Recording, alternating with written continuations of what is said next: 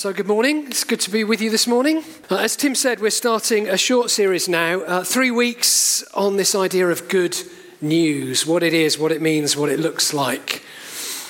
Uh, but before we do that, um, first of all, I had a couple of emails this week, uh, really nice emails from people that listen to our podcasts, um, some from all over the world, and just really encouraging. So, if you are listening to us on podcast now, thank you uh, do get in touch. It is really nice to hear from you. And if you find you miss a sermon, then you can catch up. So if you search for Bessels Green Baptist Church on um, Apple iTunes, you'll find us and you can follow along there.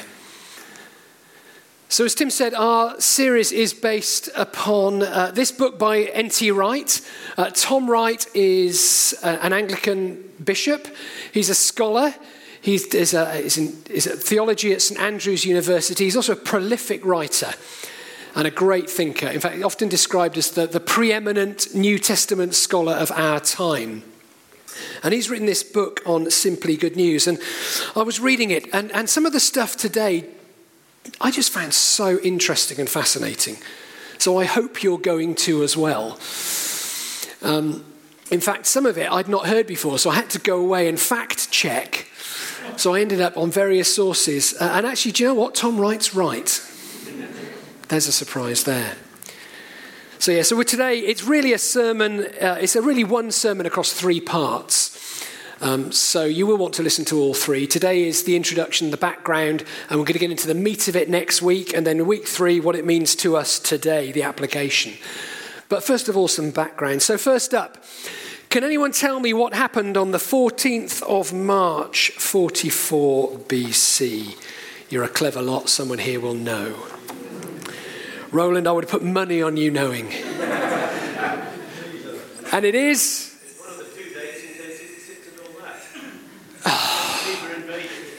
It's, it's the, uh, it was the assassination of Julius Caesar. No point. Yes, it was the date Julius Caesar was assassinated. So, uh, thinking back to your school English lessons, perhaps studying Shakespeare, can you name the two conspirators? Brutus, Brutus and Cassius. Yes, Brutus and Cassius, Caesar's assassins. Uh, Caesar never actually ruled over the whole Roman Empire. In fact, that was part of the reason he was assassinated was to stop him from doing that. And he never had any children. Julius Caesar didn't have any kids of his own. So his adopted heir was this person, Octavian. Octavian was his nephew, and, uh, and Caesar adopted him as his heir and successor. Octavian had been away when Julius Caesar was assassinated, and he arrived in Rome uh, two months later to find Mark Antony in a kind of uneasy alliance with Brutus and Cassius and trying to make a bid to rule the empire. So there then begins this struggle for power between Octavian and Mark Antony in particular. And it's an incredibly divisive political argument that actually ends up quite bloody in the end in a war. But it's these two vying for power and vying to rule as Julius Caesar's successor. Two years after Julius Caesar's death, Octavian declared that Julius Caesar had in fact been divine claimed that he'd had a miraculous birth, that actually he had come from God. And he set up the temple of Julius Caesar. It is no longer standing, but this is an artist's impression of what they think it might have looked like. And they began to circulate the story that Julius Caesar had in fact been a god. This suited Octavian because it meant he could now refer to himself as, oh, oh sorry, backtrack one. Just as Julius Caesar was declared divine, a comet appeared in the night sky. And this was seen as evidence that this was in fact true. And here's a Roman coin with divine Julius written on it and a picture of a comet, which was seen as evidence of, of Julius Caesar's divine status. Of course, this suited Octavian because it gave him the title Son of God. Divi Filius. So he was now referring to himself as Octavian, the Son of God. Octavian and Mark Antony battled for ruling to, to rule the Roman Empire for many years. And eventually, in 31 BC, at the Battle of Actium, Octavian was successful. It was a battle at sea. He defeated Mark Antony, and Mark Antony fled with his consort Cleopatra to North Africa. Another Shakespeare play, where in North Africa they committed suicide. Uh, Shakespeare does like macabre themes, doesn't he? But now, Octavian was the sole ruler in charge. And he changed his name. Once he'd become the sole ruler of the Roman Empire, he changed his name to Caesar Augustus. Heard of Caesar Augustus? The beginning of a reading we often have at Christmas, Luke chapter 2. In those days, the decree went out from the Emperor Augustus that all the world should be registered. This was the first registration that taken while Quirinius was governor of Syria, etc. It's that Augustus that had now assumed power. And he sent a message back from the front he sent a message. It was the Greek word for the message he sent was euangelion. Literally translated good news. Good news was a Roman military propaganda term, and it was used by Caesar Augustus to send a message back from the front line Good news, people! I have been victorious. In fact, the message went something like this, and this is the bit I had to check out. Good news Caesar Augustus, the Son of God, has now become the Saviour of the world. Do you recognize that language? That was the message sent back from the front. The good news, the Evangelion, sent by the heralds, the evangelists, to the Roman Empire it was a piece of news, and as Tom Wright asks, one of the, the major themes in Tom Wright's book is news and how does it work. And Tom says this it's an announcement of something that has happened. Caesar Augustus has won a victory. That is the news. That is an event that has happened in history. As a result of that event, the future will now be different.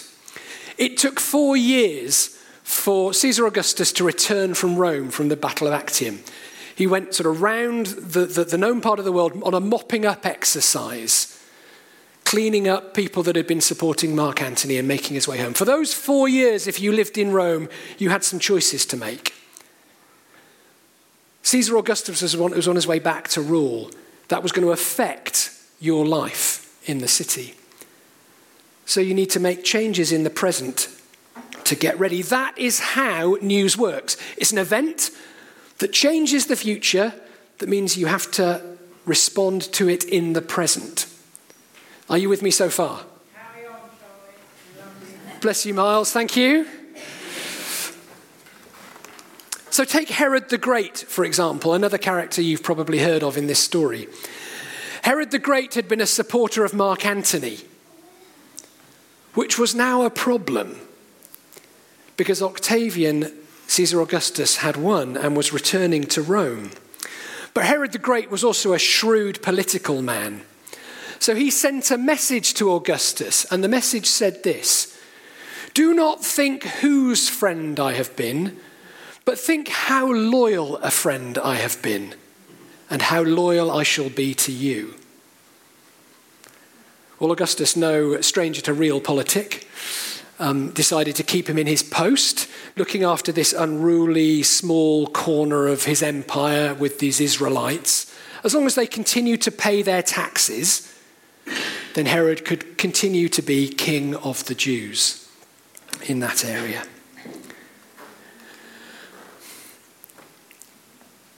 As part of his role as savior of the world, Caesar Augustus declared Pax Romana. You may have heard of this, the peace of Rome.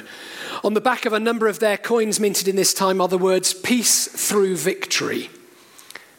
Roman peace was a particular kind of peace. It was peace if you were on their side. But if you opposed them, it proved to be quite fatal. They achieved peace by marching through these towns and slaughtering anybody who opposed them and making a spectacle of them. Uh, there's a story told later. It's actually not from this period, it is, it is from a future time, but it's the, the village of Magdala, where Mary Magdalene was from.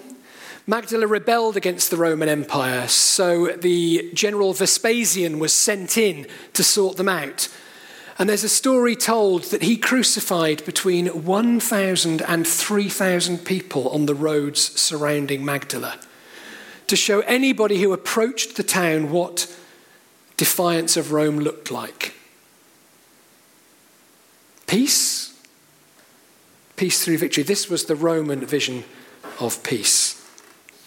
So, just in case uh, you've missed it, let's just recap because there's a lot of history there. I mean, I, I kind of found it fascinating. I kind of hope you did too, but if you didn't, sorry. Um, Caesar Augustus, previously Octavian, announces good news that he, the Son of God, is going to be the Saviour of the world. At which point we turn to Mark chapter 1, verse 1. Mark is the oldest of the Gospels and the first one that was written.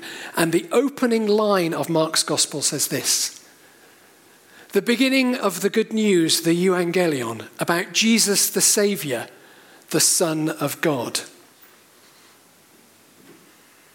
Who says the Bible isn't political?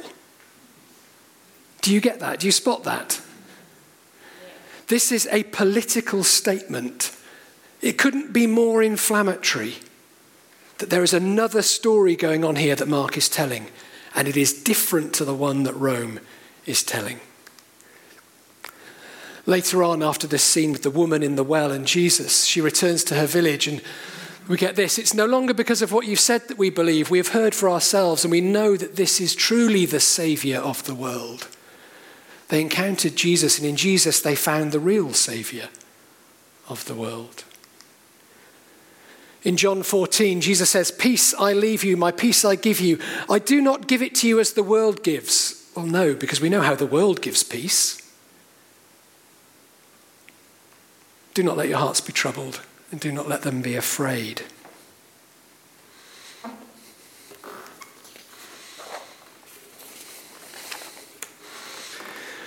The Roman narrative of good news was of oppression it was of imperial power, and it was of might, and it was of force.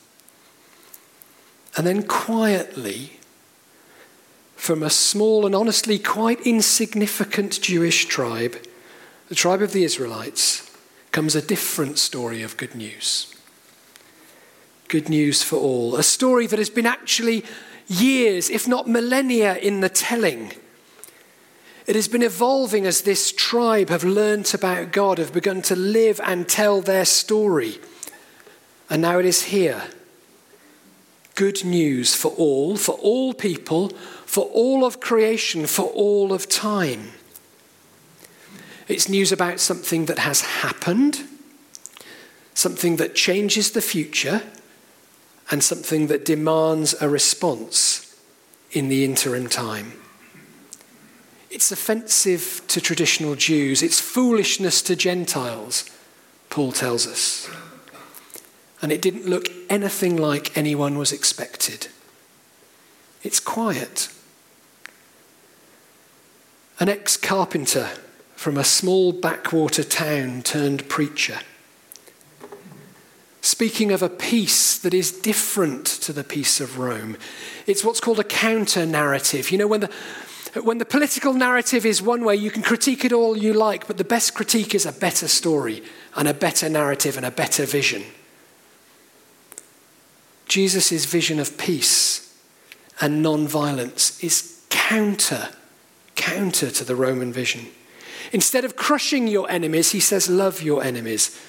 Instead of marginalizing the poor, he moves towards the poor. Instead of coercive military violence, it's about sacrificial love. Better to be executed as an enemy of the state with your heart full of love and forgiving your enemies than executing people and calling it peace. Jesus challenged the centers of power in both Rome and within the Jewish temple, calling out their hypocrisy and their self interest, until eventually they crucified him for it. Because that's what they did to people who called them out. That's what superpowers do, they squash the little people.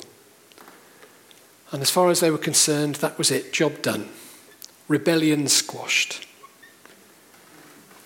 Until three days later, Jesus appears first to the women and then to his disciples. God has vindicated him, and he has vindicated this story through resurrection, the first glimpse of what is to come. And this, my friends, is the good news the cross and the resurrection of Jesus.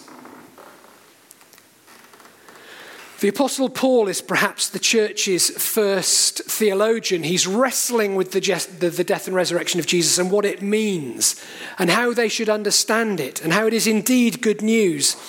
And Tom Wright draws us to this passage in 1 Corinthians. I've, I've abridged it slightly, but now I should remind you, brothers and sisters, of the good news that I proclaim to you. This is Paul that Christ died for our sins in accordance with the scriptures, that he was buried and was raised on the third day in accordance with the scriptures.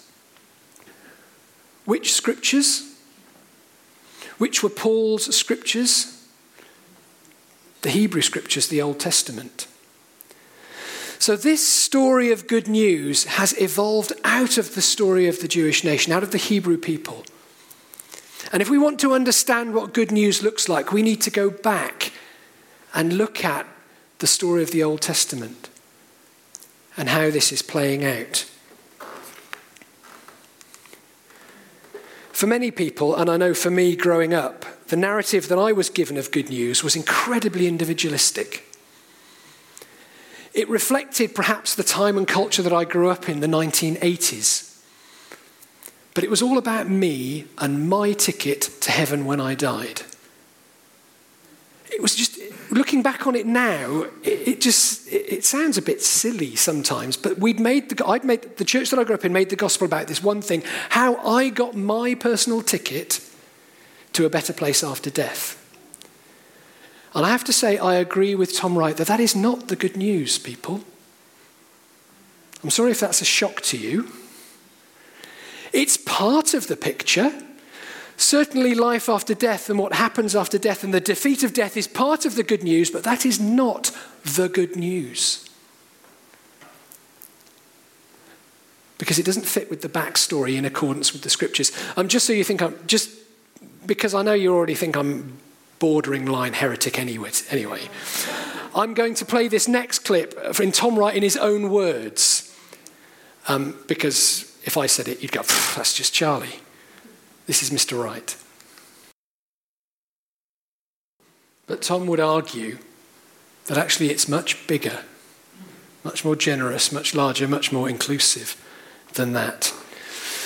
He goes on to argue that there are other people um, who see the gospel as good advice.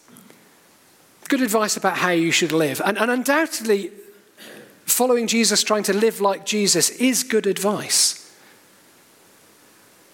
But the gospel, friends, is good news, not just good advice. It is a proclamation of something that happened, something through the, the death and the resurrection of Jesus.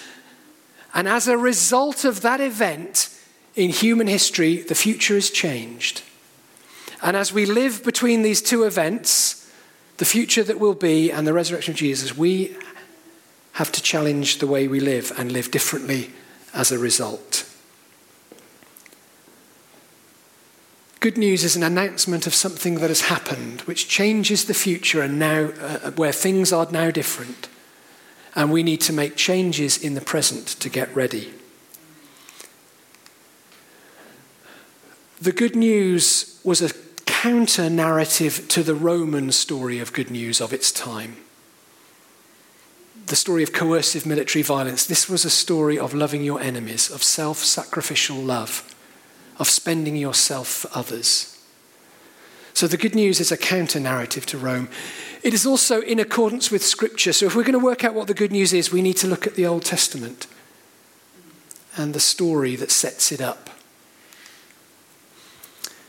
It is transformative. The resurrection transformed those first disciples from cowering in fear in an upstairs room to bold, confident heralds of this good news.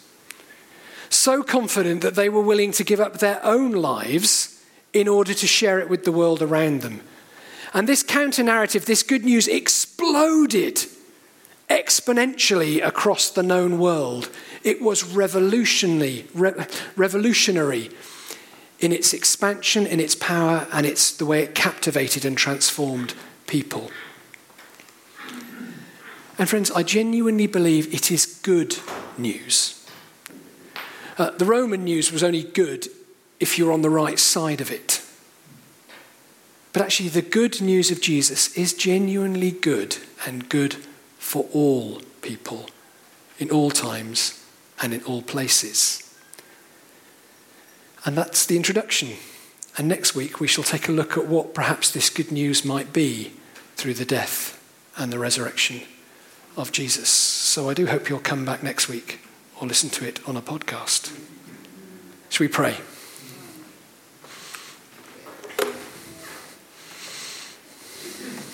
Father God, we thank you for the good news that has changed many of us in this room, that has transformed and shaped us. Thank you for the power of this story to still transform lives today. To provide a different story to shape our lives, to give our lives meaning that is different to the political narratives we have around us, to the military narratives we have around us, that there is something within this story that is different and transformative and life changing and genuinely good news for all. Lord, help us to live differently in the light of this good news and to share it confidently with others. In Jesus' name, Amen.